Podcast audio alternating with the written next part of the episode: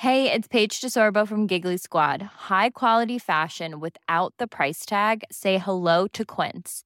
I'm snagging high-end essentials like cozy cashmere sweaters, sleek leather jackets, fine jewelry, and so much more. With Quince being 50 to 80% less than similar brands. And they partner with factories that prioritize safe, ethical, and responsible manufacturing. I love that. Luxury quality within reach. Go to quince.com slash style to get free shipping and 365 day returns on your next order. Quince.com slash style. A lot can happen in the next three years. Like a chatbot may be your new best friend. But what won't change? Needing health insurance. United Healthcare Tri Term Medical Plans are available for these changing times. Underwritten by Golden Rule Insurance Company, they offer budget friendly, flexible coverage for people who are in between jobs or missed open enrollment. The plans last nearly three years in some states, with access to a nationwide network of doctors and hospitals. So, for whatever tomorrow brings, United Healthcare Tri Term Medical Plans may be for you. Learn more at uh1.com. You're listening to the Hawksby and Jacobs Daily Podcast. This is Paul Hawksby. And Andy Jacobs. And this is the H&J Daily with some of the best bits of this afternoon's show.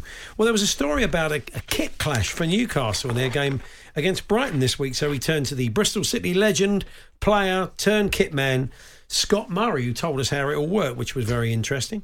As was our chat with author James Montague on a day when Qatar was uh, in the news around the World Cup. James's uh, book, When Friday Comes, about football in the Middle East, has been revised and updated. Mm. And he was really interested on uh, the World Cup we can expect and football in that part of the world.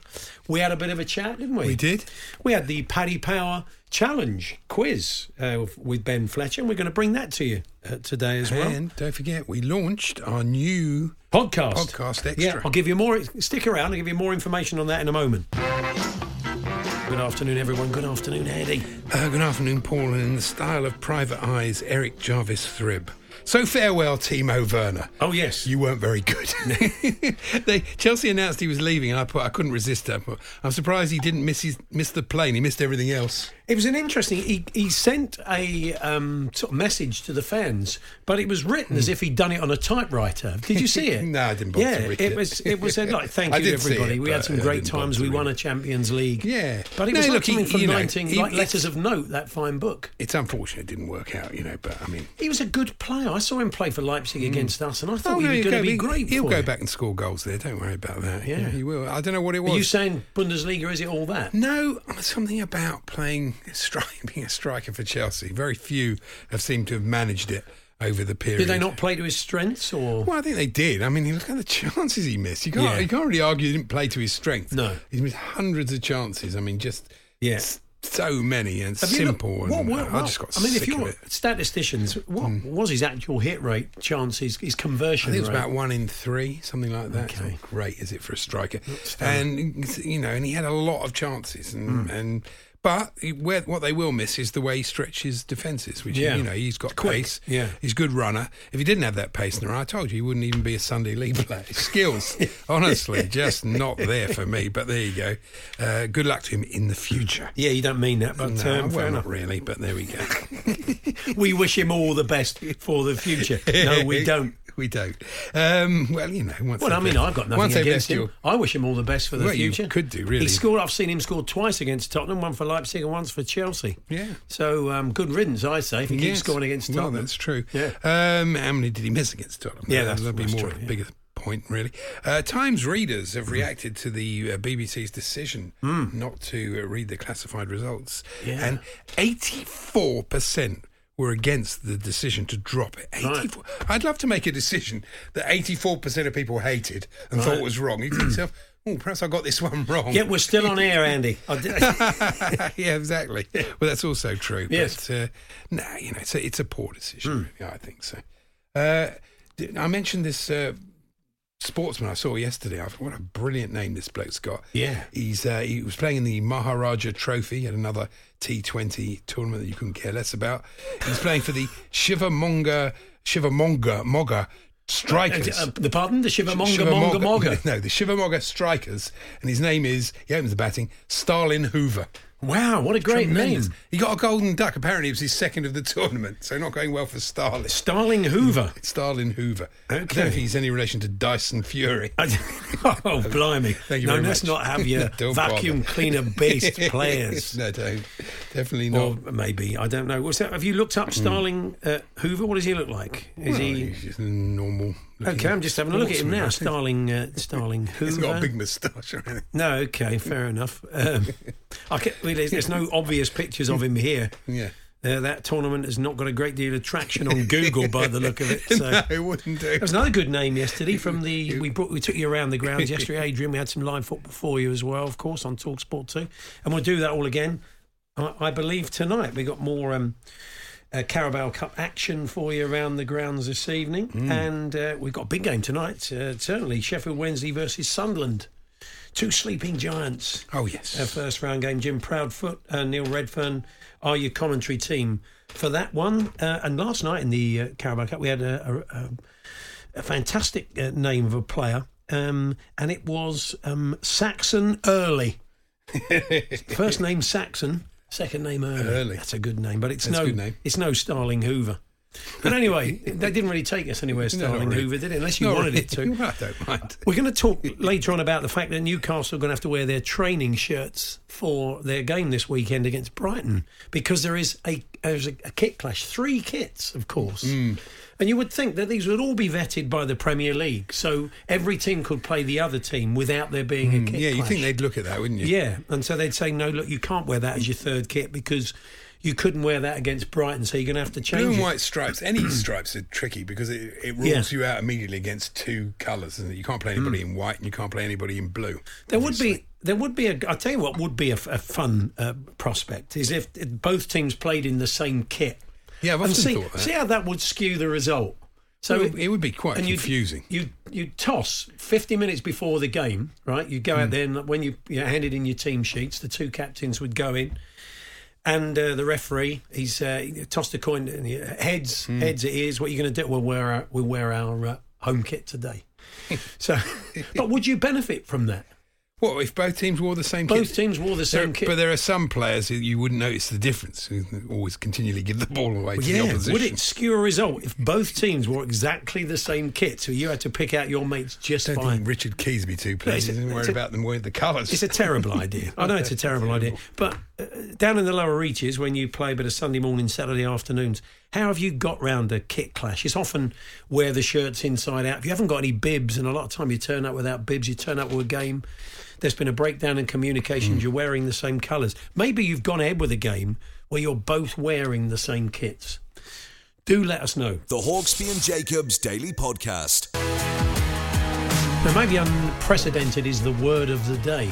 Yes. Because we've had uh, this um, Newcastle story, which we're just about to bring you. And of course, we've been bringing news of Qatar wanting to change the uh, schedule. Uh, but before we do all that, I bring you news. oh yeah. I bring you exciting news. Oh, I like exciting news. We've launched some new podcasts. You probably know that anyway, unless your memory's getting even worse. now, you can find us on Apple Podcasts by subscribing to the TalkSport Plus channel. It's all quite straightforward. You'll get ad-free listening to our Yeah. usual H&J Daily and Clips of the Week podcast, plus two new exclu- exclusive podcasts. Exclusive podcasts, yeah. Yes, I enjoyed doing it. It was fun. It was, yeah. You know. You're going to get an extra Clips of the Week special where we'll give you a kind of director's cut Hmm. of some of our favourite clips. And coming up shortly, some of those that we can't ever play again because they were deemed a bit too out there or touch too filthy for Filth. broadcast. This, yes. Inadvertently filthy. Inadvertently filthy, not deliberately filthy. So, an extra Clips of the Week special, the director's cut, favourite clips, as well as some we've never actually played before, and, also some exclusive extra content from Andy Yeah. with all of his clippings and garbage he All the stories that you say to me, that's not sport. The Mr. Trebus of sports broadcasting and all the stuff he hasn't got around to every month. So, uh, yeah, the first of our exclusive podcasts, they're up there now. You can subscribe now at uh, TalkSport Plus on Apple Podcasts. That's TalkSport Plus on Apple Podcasts for a 14 day free trial. and after that, it's just two ninety nine a month. That's £2.99, of course. obviously. Yeah. Well, yeah, lovely. It'll be uh, lovely if you can join us. We'll be doing that on a monthly basis. So yes, um, kit clash. Newcastle. we were charging euros. Yeah, we, we pay you in um, paint vouchers, much like good old Starling Hoover. Now, Yes. um, Newcastle if you haven't United. been listening to the show, that's going to make no It sense make no whatsoever. sense at all. Starling, no, not not Starling Hoover. Stop saying that. Newcastle United will wear their training kit, uh, which is having to be kind of uh, rejigged Hmm. for the game against Brighton this weekend because it's been deemed that all the three jerseys they have currently have a uh, kit clash situation. Um, Absolute nonsense. now, looking at the second kit, which we just have, thanks to Bob in Arbroath, it's quite a deep blue. It's like a deep navy. It's like Scotland playing Brighton. You wouldn't necessarily think that was a kit you just clash, couldn't, e whatever your state of your eyes, you couldn't mistake those two shirts. It makes no sense whatsoever. They're now going to wear a kind of light blue affair, which is- normally I think that's more of a clash than the midnight blue. strange, isn't it? We thought we would speak to a kit man. Joining us now, Bristol City legend, played for the club, of course. Turned kit man, Scott Murray joins us. Hi, Scott. How you doing, lads? You okay? Yeah, we're good, thanks, Scott. I mean, I, I, I don't know if you've had a chance to look at the Newcastle kit yet. Um, I've been- seen it. Yeah, I've seen it. Yeah, are you surprised that the second Yeah, kit doesn't make it? Very. I, am actually slightly colourblind as well, so Oh, that's handy for a kit man. it's, it's probably, that's probably why I kept giving the ball away when I played. I think so. I think, uh, you know, to be fair, there's not much of the, the, the darker blue. I think you'd probably get away with. I think, especially in the the championship this season. I think last season was the first season we were allowed to actually wear same colour shorts as the the, the opponent, and Hmm. and it's, it makes a, it makes a massive difference. But um, for us this season, we got we got three kits, so I think the, the, the challenge for us is to to try and obviously not be the, the kit clashing. But there's a massive thing about colour blindness at the moment in football as well. I think people watching games on TV, so I think they're trying they're trying their best to try and make the, the kits as opposite as possible. Yeah, I think that's fair enough because people do suffer from this and it is Yeah. annoying. So that's fair Yeah. enough. But when you've got something that there's nobody that I don't care how colourblind you are, you could not mistake their second shirt. It's a solid dark blue against Solid Yeah. a midnight light blue. blue. and white stripes. And, and to be fair, I, I don't know how they, they do it in the Premier League, but the but the Championship, what we do, I um, for example, I'm not a normal week, we, we do ours probably a month in advance.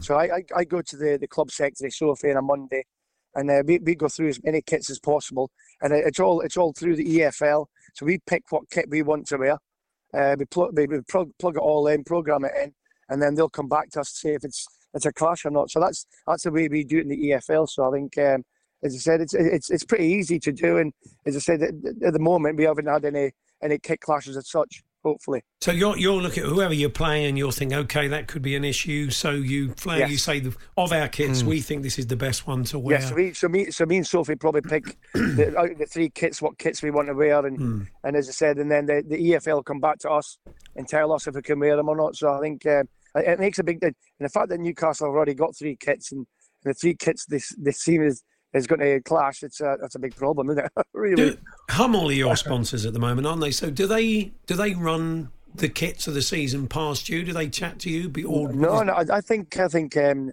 to be fair, um, the hum, the Hummel, I think they're they're pretty good with the kits. Uh, our owners, uh, they they probably have a big input. We, our, our goalkeeper kits, for example, are are always very lively. So I think um, it'd be pretty impossible to to be a kit clash with them. I think. So, Yeah. I think uh, we, we've been lucky. The the three kits we've got this season are pretty. They're, they're all really nice kits. So I think um, that should keep me in a job, should it? But I think, um, but it's not. I'd say it's, it's to be fair. It's it's all done. I was, I was, I've done my uh, probably six weeks in advance now. The the game the games that they, we've got coming up. So I think um, to be fair, someone someone should have probably knew a few weeks ago that there's going to be a kit clash. So I think um, it's a bit of a nightmare for the kit man 'cause it's a lot more printing for them to do. So which is probably the kit man's worst nightmare. I didn't know the kit man did. So the do kit man has to. So what does he I go to the went club? to the club shop. He goes to the club shop and gets it done, does he? No, no, no. So that, what I, for, for example, what I do, I um, I've got a little printer room at the at the stadium. So I think um, to do a whole kit, so uh, Br- Br- Bristol City especially, everyone in the squad gets two kits each. I think so. To do a whole whole set of kit, that probably take me f- four hours. I think just to do just the kits. So I think Wow. um, it's it's it's a bit of a, a bit of a uh, it's, it's it's hard work to be fair. I know, and it, it's more boring than anything because you're stuck in a stuck in a little room um, and with a heat press. So I think um, so. It's it's going to be someone at the at the club's going to have a lot of printing to be done. That's for sure. From a colourblind point of view, which kits do you try and So avoid? do you know what I I, I, I struggle even um, when I tra- we used to train the, the oranges and the, the greens and reds and browns. So it's, it's stuff like that. And I think reds and greens are massive. I think, I think, um, and obviously with the pitches, and I think, but but that's big.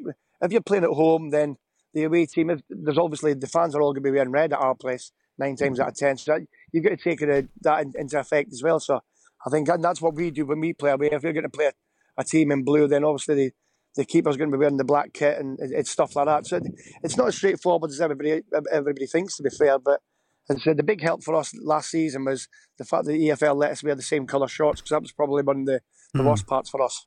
I'm just showing Andy the goalkeeper's shirt, Scott. Um, it's very look Schmeichel Denmark '92 oh, yeah, like. Oh, it's, yeah. it's got that flavour. It's and, really nice. And it's supposed to put off the forwards as you as you I, rush I out. Yeah. I think it is. I think the fact that last season's kit was more or less Peter Schmeichel, and I think because Hummel's a, a Danish company. Mm. I think that's probably what they've they've done it all off. So I don't mind it. So it's, it's, it's, it's and our keepers to be fair to them, they they, they quite like him. So, which is the keepers all barmy. So if they don't like the kit, then you're in trouble. no, the kits are nice. I'm looking at the third kit at the moment. It's sort of black and grey so arms, like lovely orange yeah. on it. It's a very nice kit. Actually. So we, so we, we yeah, so we're wearing that. We got Wigan on Saturday. We're wearing that. We, it's funny because we're at, I'm at Burton at the moment. So we were um, we're playing Coventry tonight, but obviously the game's been changed. So we're we're started Burton, so we got a game there tonight. So we're wearing a red kit tonight. So it's it's all good fun. Yeah. Good fun. Do you take a spare kit, Scott? Just so you take got, another ever up no, if you no, go away no, from home? No, no, no, because um, because as I said, because we've already it's already been sorted. Yeah, it's already yeah, it's already been selected. So I think the the fact that Coventry were blue, then if um, if we get into trouble wearing red, then then we are in big trouble. have you ever have you ever forgotten any over the years? Have you ever forgotten any bits of kit? No, no. Right, honestly, uh, last season it's um, I actually forgot. This is I actually forgot the shin pads. Oh. and I'm not no. joking. We played, we played, and, and you know what? It couldn't have happened at a worse place. We played Middlesbrough away. so I was, I'm not joking. I was, I was sat at the breakfast table Saturday morning, um, and, and you know when you get that feeling something's wrong. I had a feeling in my head. I went, oh no, I oh, forgot something. So I went to the, the van, my, the the kit van, and I know exactly where I kept my bag at um, shin pads, and they weren't there. So I went and told the assistant manager, Jamie McAllister, I said, Mac, I listen, I forgot something. And his face went like like like he'd seen a ghost. Mm. And he got Scotty, what he forgot? So he was panicking because I think he thought it was probably boots or kit. Yeah. And I, when, I t- when I told him it was shin pads, he said, right, get yourself up over to the sports shop. So I ended up spending 300 quid in shin pads. But the good, and the thing is, like that, I was trying to keep it quiet. I didn't want anyone to find out because obviously it don't look good if the kit man mm. like um, forgets something. So Jamie Paterson scored the first goal. We, luckily, we played the best we played all season that game. Beat Middlesbrough away. So he's Jamie Paterson, who's now at Swansea. He scored the first goal. He's taken his shin pad out of his sock and pretended to be on the phone pointing at me. but, but these, there's, there's some footballers up to be fair. Footballers are so superstitious. The next week we had to wear the same, same shin pads again. I thought they expected you to so, loot, forget honestly, them, and then know, go out yeah, and buy yeah. another 300 no, quid's no, worth. So it might be expensive. It all ended well because I think sometimes um, you, you forget stuff like that. I think um, some managers might look for an excuse and the kit man will get it. There's a lot of chat, though, very briefly, there's a lot of chat about fans groups becoming involved in clubs. One of the things I'd like to see is those groups be presented with the kit ideas for the next season because I think often the kit comes out and the fans go, I don't like that. You know, why, they still buy it though, that? don't they? They still do, but that's not the point, is it? Why not make a kit that everybody likes? It's quite traditional actually... though, Bristol City. They've not really, it's not really strayed very much from what you no, wore, no. is it? No, no, it's like no, it's like, like obviously red and white's mm. massive. I think, yeah. and I think that's why most um, most clubs bring out three kits because surely the fans going to like one of the three. That's probably what they're thinking. So, but I think uh, no, I think um, traditional teams usually stay away with the. I think we had, we had a purple kit a couple of seasons ago. I think the the meaning behind that was, I think we beat Liverpool in the FA Cup and the, the, the colour kit we wore that night was was purple, so that's the reason why we. So fans love all retro stuff. It's and um, as I said, it's it's it's brilliant. It's it's a massive massive part of football clubs now, especially the the kit releases as well. Although you've gone mm. you've gone back to the fifties, I see. You've gone white sleeves, haven't yeah, you? Which I, is what they wore in the fifties. Yeah, that's when I made my debut. I think it was. yeah, yeah, no. So it, it was back when the um, John Atyeo, one of the the, yeah, the top goal scorers yeah. there. He's so I think they've gone off. Um, they've gone off that time. So as I said, fans love retro kits, and, and I'm a big Aberdeen fan, and, Aberdeen have brought out this season their kits like the 80s. When I mm. grew up watching them, it's brilliant. I love it. It's a bit Arsenal, Scott. We don't get Tottenham in the FA Cup. You'd be like red rag to a ball. But uh, I'm glad you said Arsenal because some people say Rotherham. Oh, so I'll take Arsenal. it's, not, it's not a good Rotherham, but i would rather have Arsenal to be fair. Uh, but no, John, it's the Invincibles. John Atyeo is one of those players that I know just from Charles Buchan's Football Monthly. Oh, yes. it's a real old name. Of, I, I never saw him we play. are. Good old Andy giving us a bit of that. Um, nice one, Scott. Lovely to talk to you. Thanks for Absolute joining pleasure. us. Take Absolute care. pleasure. See you later. Bye bye. Scott Murray there, the Bristol uh, City Club legend turned kit man. The Hawksby and Jacobs Daily Podcast. Yes, it's time now for Paddy's Challenge, our quiz for charity in association with our friends and official betting partner Paddy Power. In Paddy's Challenge, we put our sporting knowledge to the test with the chance of raising lots of cash for our nominated charities. I'm playing for the Sporting Memories Network. Andy's raising funds for the Willow Foundation and helping to manage proceedings and ensure fair play at all times. His guest referee, semi-automated guest referee, Semi-aut- alternated, semi-automatous. uh, it's uh, Mr. Ben Fletcher. Hi, Good afternoon. I prefer if you kept my medical details to yourself, but At perhaps least he didn't call you flesh. Yeah, well, didn't exactly. flesh. Yeah, there's quite a lot going on here that I'm not happy about, but we'll talk about it in the post-show meeting. Hmm. So, in Paddy's challenge, uh, you'll each be asked three multiple-choice questions, as if such a thing exists, uh, posed by the voice of Paddy Power, Alistair McGowan. The winner will be the player that scores the most points in the event of a tie. You'll both win the chance to raise some cash for your chosen charities. Andy, you won last week. You backed the Gunners to beat Palace in the Premier League on Friday evening. The Gunners did come out on top on the night Yeah. with a 2 0 scoreline and another 18 quid for the Willow Foundation. so let's see that's right. if we can raise more nothing. charity cash. Exactly, more charity cash in this week's Paddy's Challenge. If you believe that a uh, virtual coin toss takes place before this, then good for you. I can reveal that it has yielded Paul first on this occasion. So, Paul, if you're ready, Yeah. here is your first question. What prompted former Man United legend Rio Ferdinand to say, Are you crazy? to a fan at Fulham on Saturday? A. The fan asked Rio to sign his head. B. The fan asked Rio to sign the Liverpool shirt he was wearing. Or C. The fan asked Rio to pose for a shirtless selfie. Um, I'd probably go for Liverpool shirt. I'll go Yeah, B. that's what I would have said. Good one. Oh yes, Absolutely right. Rio Ferdinand, who got the same train as a mate of mine this week. That's a story I'm saving That's for good. Yes, Parkinson. stay that Piers Morgan. You'll be live tonight. yes, That's absolutely right. Yeah. Oh, So 1 0 to you, Paul. Uh, and if you're ready, here's your I first am. question. According to Chelsea boss Thomas Tuchel, what do his players believe may be cursed? A. One of the rowing machines in the Chelsea gym. B. The number 9 shirt. Or C. The mascot, Stamford the Lion. It is clearly the number nine shirt. Yeah, yeah, yeah, yeah. Absolutely right. Romelu Lukaku's become the latest in a long line of high high profile strikers to struggle in the famed jersey. Uh, the supposed curse goes back to the days of Fernando Torres, uh, Falcao, Morata, and Higuain have also faltered wearing Chelsea's number nine. So maybe, Really a just maybe, there's something in it. Sort of. They don't score any I, goals. I, do like the idea of a, a cursed rowing machine that Romelu Lukaku left because you go into the gym and it was going to. It was like Steve Redgrave was sitting on it, but there was nobody there. It'd be fantastic, wouldn't it? You don't get many ghost stories at football clubs. You don't. You know. why is don't. it- You know, it's always. You know, That's probably 'cause it's a whole there's no podcast dedicated thing. to haunting. Well, might be. ghost stories at football clubs 03717. Yeah. Uh, Paul, here's your second Great question. football hauntings. And I don't mean terrible players you bought that wouldn't leave. Probably, can, can you remind us of some? Because you don't get many. Talksport.com, text 1889, tweet TSH and Sounds like another famed Talksport special in the making, doesn't it? think it will, For a yeah. highly paid social team to get involved with. Oh, uh, he's back. Scorched Uh, earth Fletcher. Fletcher. question two, Paul Okay. Hawksby. Here it comes. In a mocking reference to Arsenal boss Mikel Arteta's team preparations for a match against Liverpool, seen on All or Nothing, what song did Crystal Palace's DJ play at half time during a penalty shootout between the club's youth teams? A. Sweet Caroline. B. Running Up That Hill. Or C. You'll Never Walk Alone. Um, oh, I don't know. No I'll go. idea. I'll go C. You'll never walk alone.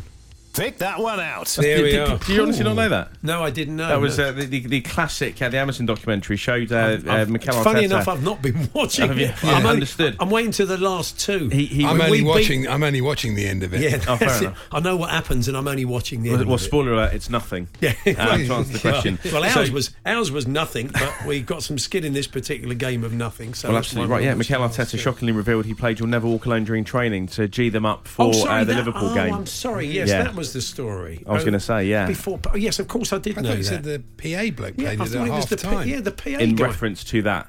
Ah, Yeah. So it's a, a bit of a, a loving jibe at I Mr. did- Oh, I Arteta. see. I didn't put the two of two together. yeah, well, that worked out apologies. well for him, didn't it? Well, Well, exactly. calmer front. Brilliant, mate. Nicely done. Uh, so here is Andy's second question, and you need this to equalise, Andy. What factor did Liverpool boss Jurgen Klopp suggest was a key factor in their 2 2 away draw with Fulham last weekend? A. The temperature in the dressing room. B. The referees. Or C. The pitch being too dry. Dry pitch. Dry pitch. Good one. That's absolutely right. Klopp has a bit of form here, doesn't he? He's blaming results on other factors COVID 19, snow, wind, heat, not enough fans in attendance. Uh, for Liverpool not performing to their usual standards, they should start calling him Thameslink for the number of excuses he's coming up with. Uh, but again, that's a story for another day. Thameslink Klopp. So long tape of leaves on the line. Um, I'm here all week, sadly for you. Uh, where are we? It's Paul's third and final question It's now, isn't it? de force, isn't it? Fantastic. I think we're on to Paul now. Paul's third and final I had question. seats right at the back, but I could see him on the big screens. I could still see him on the big Very screen. funny, wasn't he? Go So on. uh, Here we go, Paul. Question three. here we go.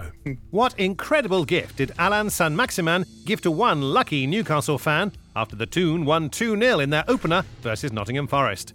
A. The keys to a new car. B. A golden Rolex watch. Or C. A VIP season ticket pass. Well, look, I, I don't want to be a pedant, but none of those are true because we had Steve Dutton on yesterday, the man who was given the watch. And it wasn't a golden Rolex. It's a G-Shock. It's a very nice Oh, it's a nice G-Shock watch. So, but for the sake of Oh, it's so much a better story, isn't it? That it was a Rolex. It's a lovely watch. He's given a Rolex away before. Can only give away so many Rolexes. Um, so I'm going to have to go for the watch in this case, even though technically it's wrong. Three out of three. Back of the net. Bravo. Absolutely right, Steve Dutton. Unsurprisingly gobsmacked. Our apologies for the failings of our friends on the tenth floor. That'll be another uh, conversation with uh, the senior management, no doubt. So, Andy, you need this um, to equalise and share the cash. Uh, your third and final question. Here it comes. A recent fan poll has revealed which beer and pie loving fans are the fattest in the Premier League. I saw this. A. Wolves fans. B. Leicester City fans. Or C. Newcastle United fans. I think it's You're going to Newcastle. upset somebody, aren't you? I Especially think if it's you get it wrong. Newcastle. Three out of three. Ooh. Back of the net. yeah. Bravo. The average waist for a Newcastle fan is 38 and a half inches. Wow. Uh, the slimmest are Brighton fans, who average 30 inches. Must be the sea. What a, what a crackpot bit of research that is that probably will not stand a great deal of scrutiny. Oh. I don't know. If you're going to a pub quiz tonight, you never know. That could be the tiebreaker, couldn't it? Well, listen, both of you, um, Yeah. you've uh, displayed, it says here, an awesome display of incredible knowledge of irrelevant sporting facts. So, Paddy's going to give both of you a £5 free bet. It only remains for me to ask, what are you going to go for, starting with you, Paul? Well, I'm, I'm going to go with uh, Ivan Toney to score because I believe, as the kids say, that he's going to give Manchester United's defence a bit of a torrid this weekend. I'm not I'm not going for the win necessarily, but I think Ivan Toney will score against Manchester United on Saturday evening. Just going to write that down. Torquay relegated by Christmas. And you, Andy? I don't know because I haven't looked at the fixtures for this. okay, week. shall give them to you? Villa, Everton, uh, Arsenal, Leicester, the Gerrard Lampard derby live on Talksport. Newcastle, Manchester City, Bournemouth. You Yeah. I'll go Everton to beat Villa. I think Everton showed Everton a- away with no strikers to beat Villa. Yeah, something about them. I, th- I just thought they played really well against Chelsea, and uh, Okay. Anthony Gordon was tremendous. And I think Villa have got a few problems. Oh, okay, it's bold. That'd be decent odds, I think. Yeah. I, I should say the game is live on Talksport, and Yeah. we'll see how you get on and reveal the winner and the season total so far next week. Good luck. Thank you, Fletch. We'll leave you to uh, pop outside and get a kicking from the social media team and the management and the 10th floor, and we'll see you next week. Uh, that was this week's challenge then. Thanks to our friends at Paddy Power 18 Plus, begambleaware.org. The Hawksby and Jacobs Daily Podcast. You've been telling us this afternoon because we've been talking about the Newcastle kit clash against Brighton, which means they're going to have to wear a, a training kit, which is going to be badged up this week. So it's, it's yes, just part of their training range, just for a one-off game. Um, and how have you dealt with it on a Sunday morning, Saturday afternoon? Our football manager thought about kick clashes and made the whole team wear bright red laces, hoping that as your head is looking at the ball, the next thing you would see is your teammates' red laces. I'm not quite sure. Not quite sure theory. that works, but I don't know if it, if it worked for you. Yeah, I quite like that. Uh, my son is completely colourblind, and when he plays rugby, he has to always look at the faces first before he passes the ball. Uh, or is Surely it's the people behind him, though, when you're playing rugby. Yeah, that's You're passing to people in front of you, it's gone wrong. Oh, that's yeah, it probably has.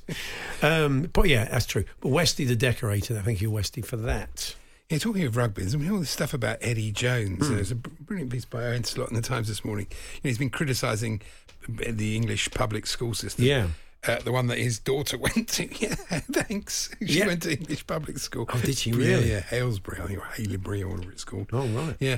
Um, this letter, uh, this little text to the Star uh, tickled me. It was from Jim in Bradford. He Hmm. said, My faith has been restored by the ladies of the hockey team, the English hockey team, Yeah. all of them singing the words to Jerusalem. Yeah. Well, so never mind they won the gold. It's the fact they could sing Jerusalem. That's Yeah. tremendous, isn't it? Well done. What's quite impressive, it's not a song, they've obviously gone out their way to learn it. I mean, it's a bit presumptuous. I, I think I'd rather salute the fact they won the, the actual tournament would be They, better, beat, wouldn't they beat the Aussies, didn't they? So, Yeah, I mean, if I'm the very Aussie coach and I'm listening to them next door learning the words to Jerusalem, I'm pinning that on the dressing room wall. Not that it made any difference, of course, because The uh, they still lost. That's true. The world's tallest woman Okay. has set three more records, including the largest hands for a woman. You think? I suppose well, it's not really surprising. it's all interconnected. well, I tell you, it's really Be a bit worrying if the tallest woman had the world's smallest hands, wouldn't it? Really, Be a bit exactly. strange. She's seven foot tall and has twenty-four point nine three centimeter long hands. Why would you mix?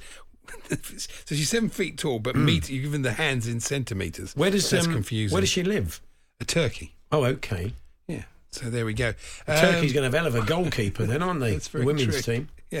Yeah, another, another letter. If she was, Hmm. uh, this bloke's written to the Star about the fact that the BBC have decided to drop the uh, five o'clock results. that Yes, you can yeah. Hmm. hear here on Talk Sport. Of course, a very amusing advert in the Times today, uh, trumpeting that, and it says. Uh, it says every week, every football fan set their radios every week to listen. Who sets their radio? Is that even possible? Oh yeah, I think you can. I think set a on- radio? on, the new modern radios. I don't think you can. yeah. Okay. Another bloke talks about he's talking about Gary Lineker's presentation, and he said he said basically he was a Mickey Mouse footballer. And they just, Who said that? I know they decided to print this the star, and you think played for Barcelona, broke the England scoring record, captained Yeah. his country, won various things for various clubs. Hmm. Whatever you think of Gary as a presenter, and I think he's great, but whatever you think of him, you couldn't describe him as that. That It's doesn't, bear it? a great deal of scrutiny, does it? Really? really, it's, it's quite. It's quite Now you like really. trainers, don't you? I love a trainer. And yeah. you quite like a lager after work, don't you? Oh, I saw these. Yeah.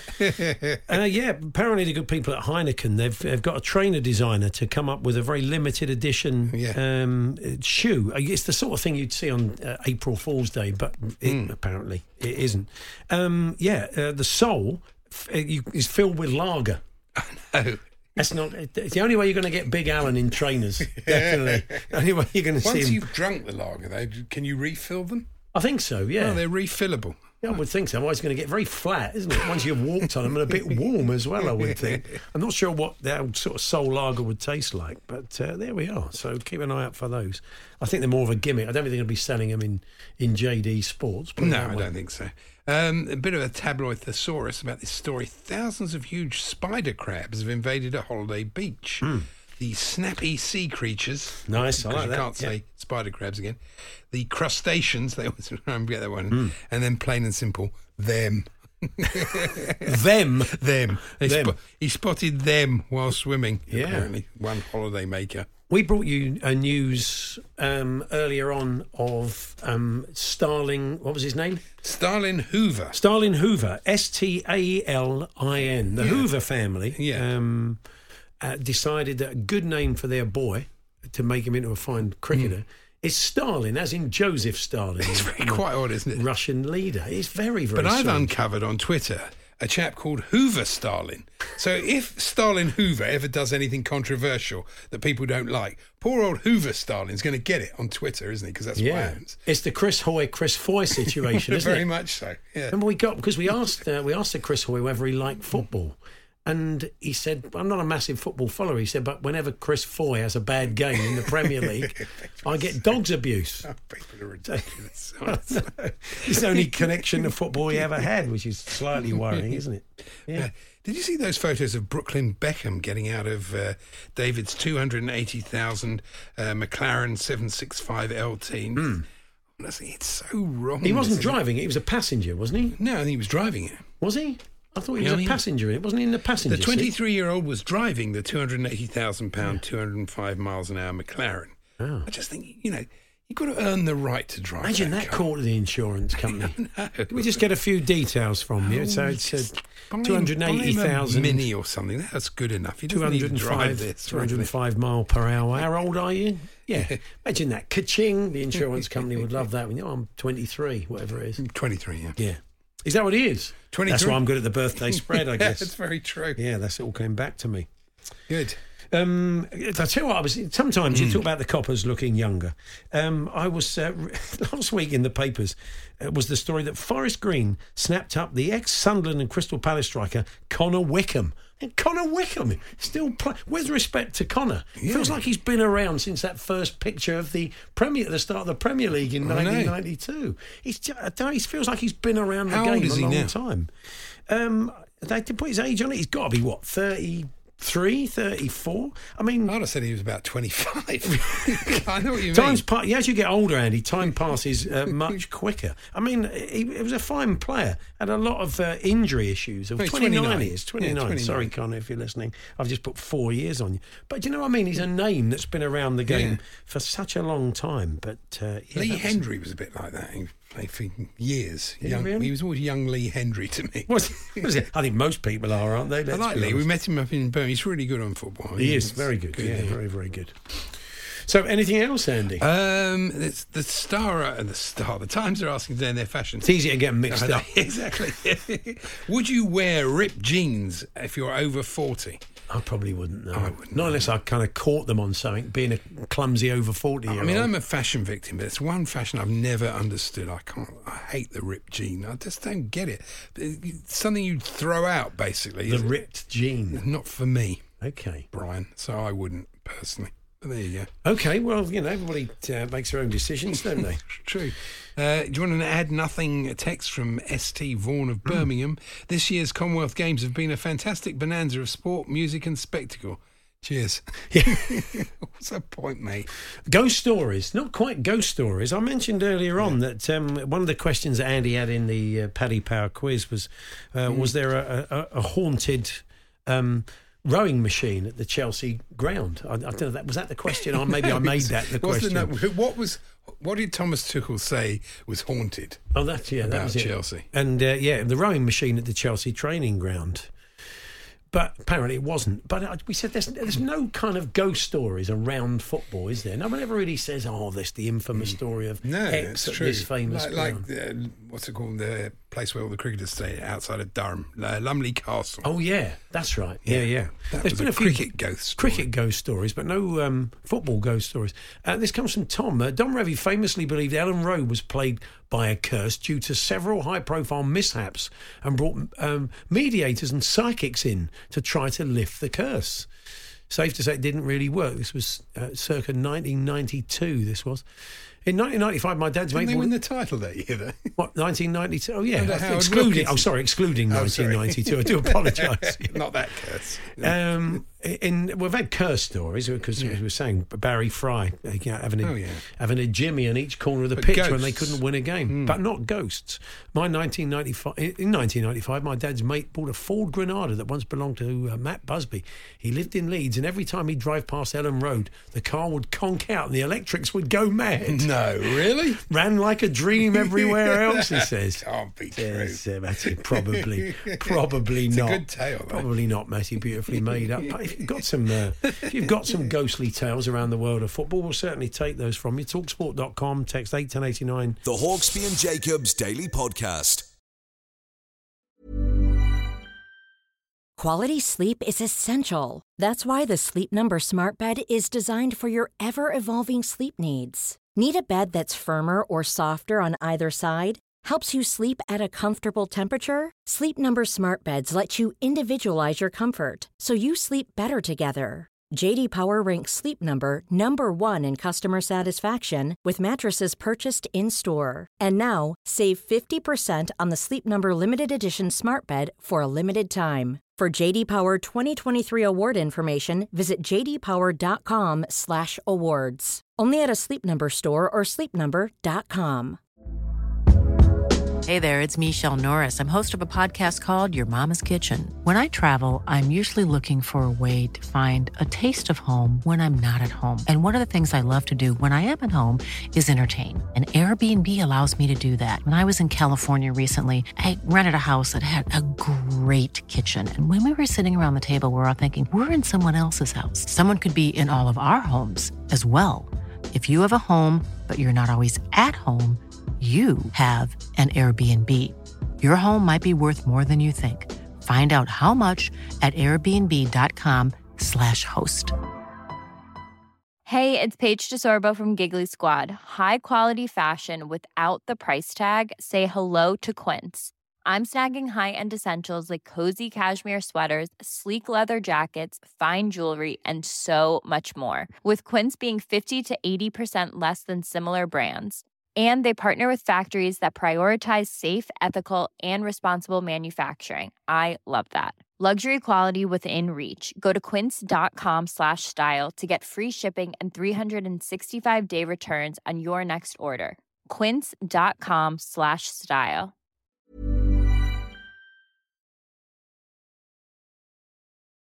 The Hawksby and Jacobs Daily Podcast. Paul Hawksby, Andy Jacobs here on Talk Sport. We're joined in the studio once again by author James Montague. His book, When Friday Comes Football Revolution in the Middle East and the Road to Qatar, has been uh, updated. Uh, good afternoon, James. Good, good afternoon. Thanks for having me on. It's a mm. pleasure. You first went on this sort of tour of Middle Eastern football, what's it, 2004? Yeah, 2004. I, I ended I, I went to Dubai because mm. uh, couldn't get a job in journalism and uh, it was really difficult. So uh, I saw an advert for Time Out Dubai uh, as an, as the uh, shopping editor when I went out there, and uh, and so when I was out there, I kept on seeing all these kind of crazy football stories that were really emblematic of wider kind of political issues.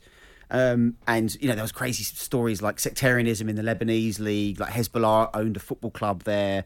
In Yemen, like all the football national team football players failed drugs tests because everybody was chewing this this like local leaf drug called khat, for instance. Wow. And in Qatar, they had you know all this money and they were investing it in this brand new league which they were trying to do to improve their national team so they could qualify for the World Cup. And they got Gabriel Batistuta to go out there um, Desailly to go out there the De Boer brothers um, you know just filled it full of these stars on their one last big contract. And so I went out there in 2005 to interview Desailly and you know what I've basically over the past kind of 15 20 years watched Qatar grow from this kind of small place with big ambitions to kind of almost becoming you know, obviously a World Cup host, but an international mm. pariah at the same time. And it's been it's it's really been a hell of a journey. So I wanted to update when Friday comes, not just about Qatar, also about Egypt. A lot of mm. people I met during uh, the early stages of the book have gone on to have roles in the revolutions in the Arab Spring and. So, uh, you know, especially Iran, uh, uh, who England will be playing at the, yeah, uh, the World Cup. and the USA, of yeah, course. Of course, yeah. Again, re- replay of the 98 kind of mm. mother of all games. So, mm.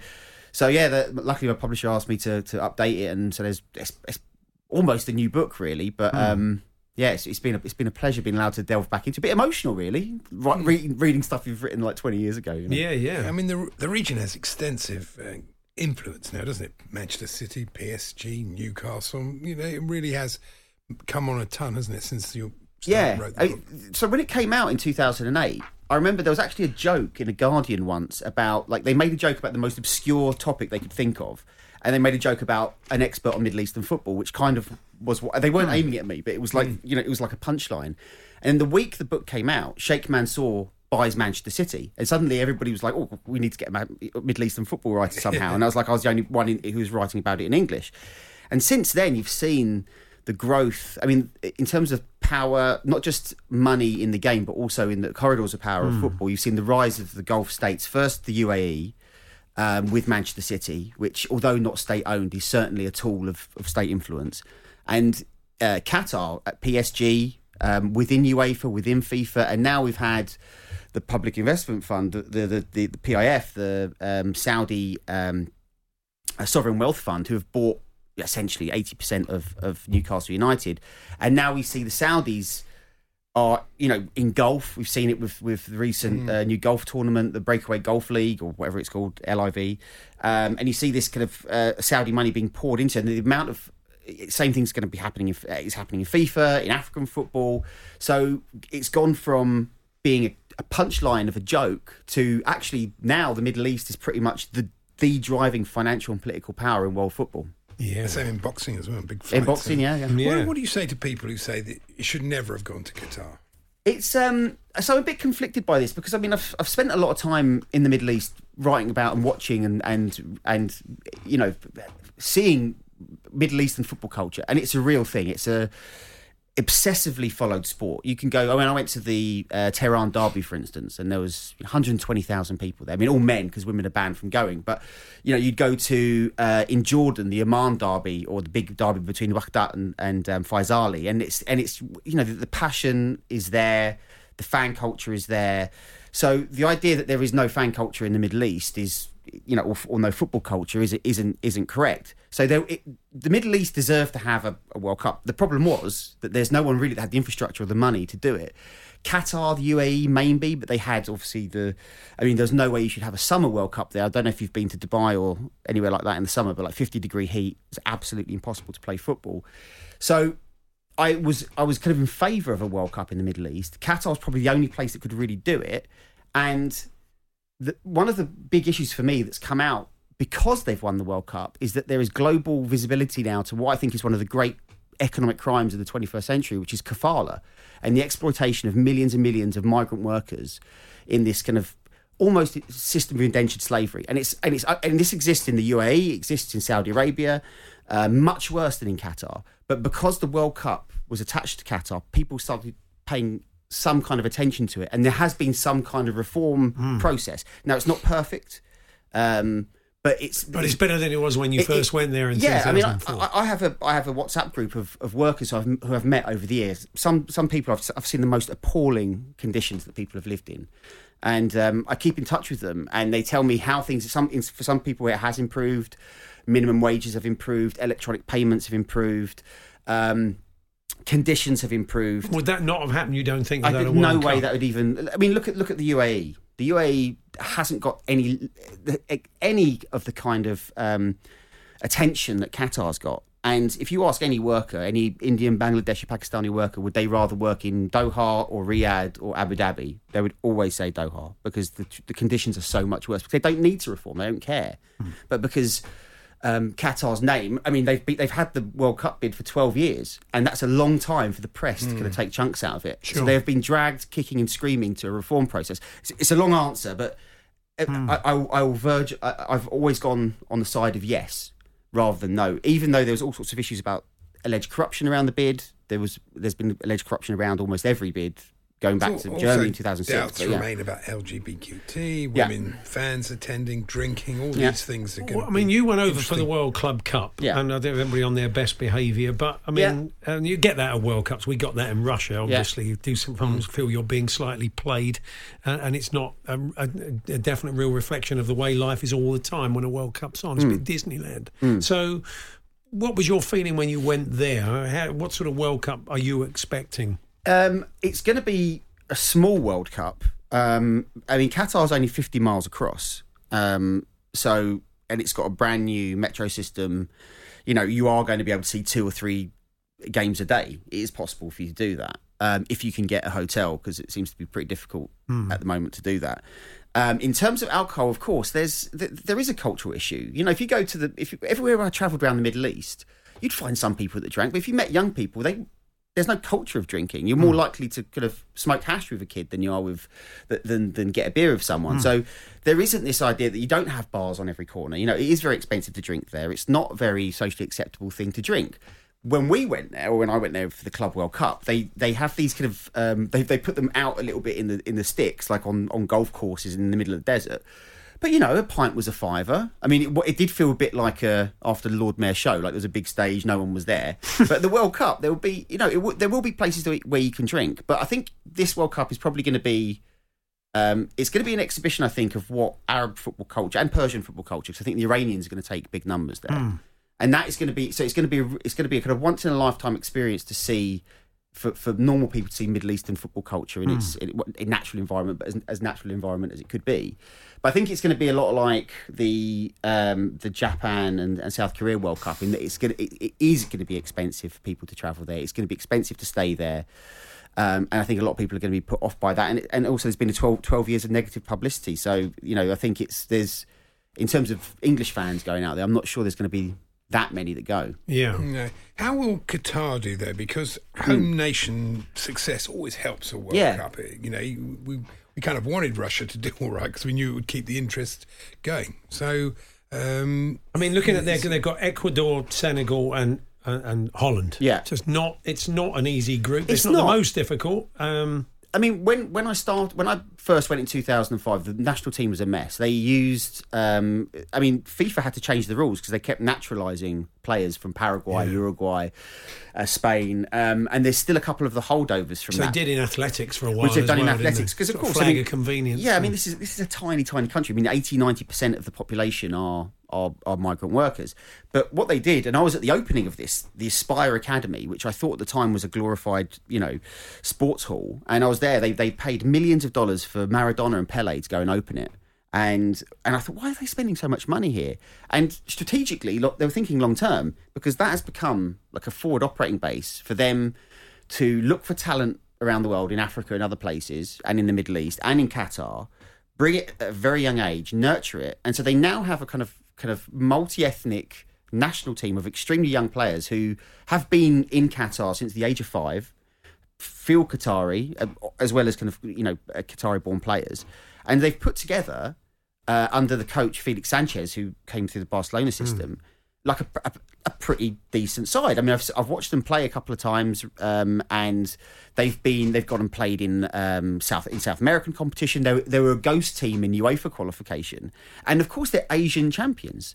Uh, they beat Japan in the final of the Asia Cup, and so they're probably the best team in Asia. So that's, I mean, whether you put any, I mean, there are, I mean, Japan usually spring a surprise or two at the World Yeah. Cup, and so I think Qatar have got, you know, they've got a chance. They've got a chance of getting out of their group, and it's, um, you know, it's testament really to the to the long term planning that they've that they've put in, it. and and to be honest, a huge amount of money. I mean, they've been, they've even been buying football clubs in places like Belgium, Eupen, which is a second division team. They bought it specifically by the Aspire Zone so they could then funnel their players into it. And same in, in Spain, they bought teams so they could funnel players in there and get kind of um, experience in Europe. So it's an extremely strategic long term thing, all built for this moment, all built for the moment they can go to the World Cup and have a team that, that won't embarrass them. Interesting, isn't it? And uh, just finally, the, the fan experience potentially when you're at the Club World Cup, somebody put up a anti-FIFA Yeah. banner which you started to film, and the police uh, waded in, didn't they? And Yeah. so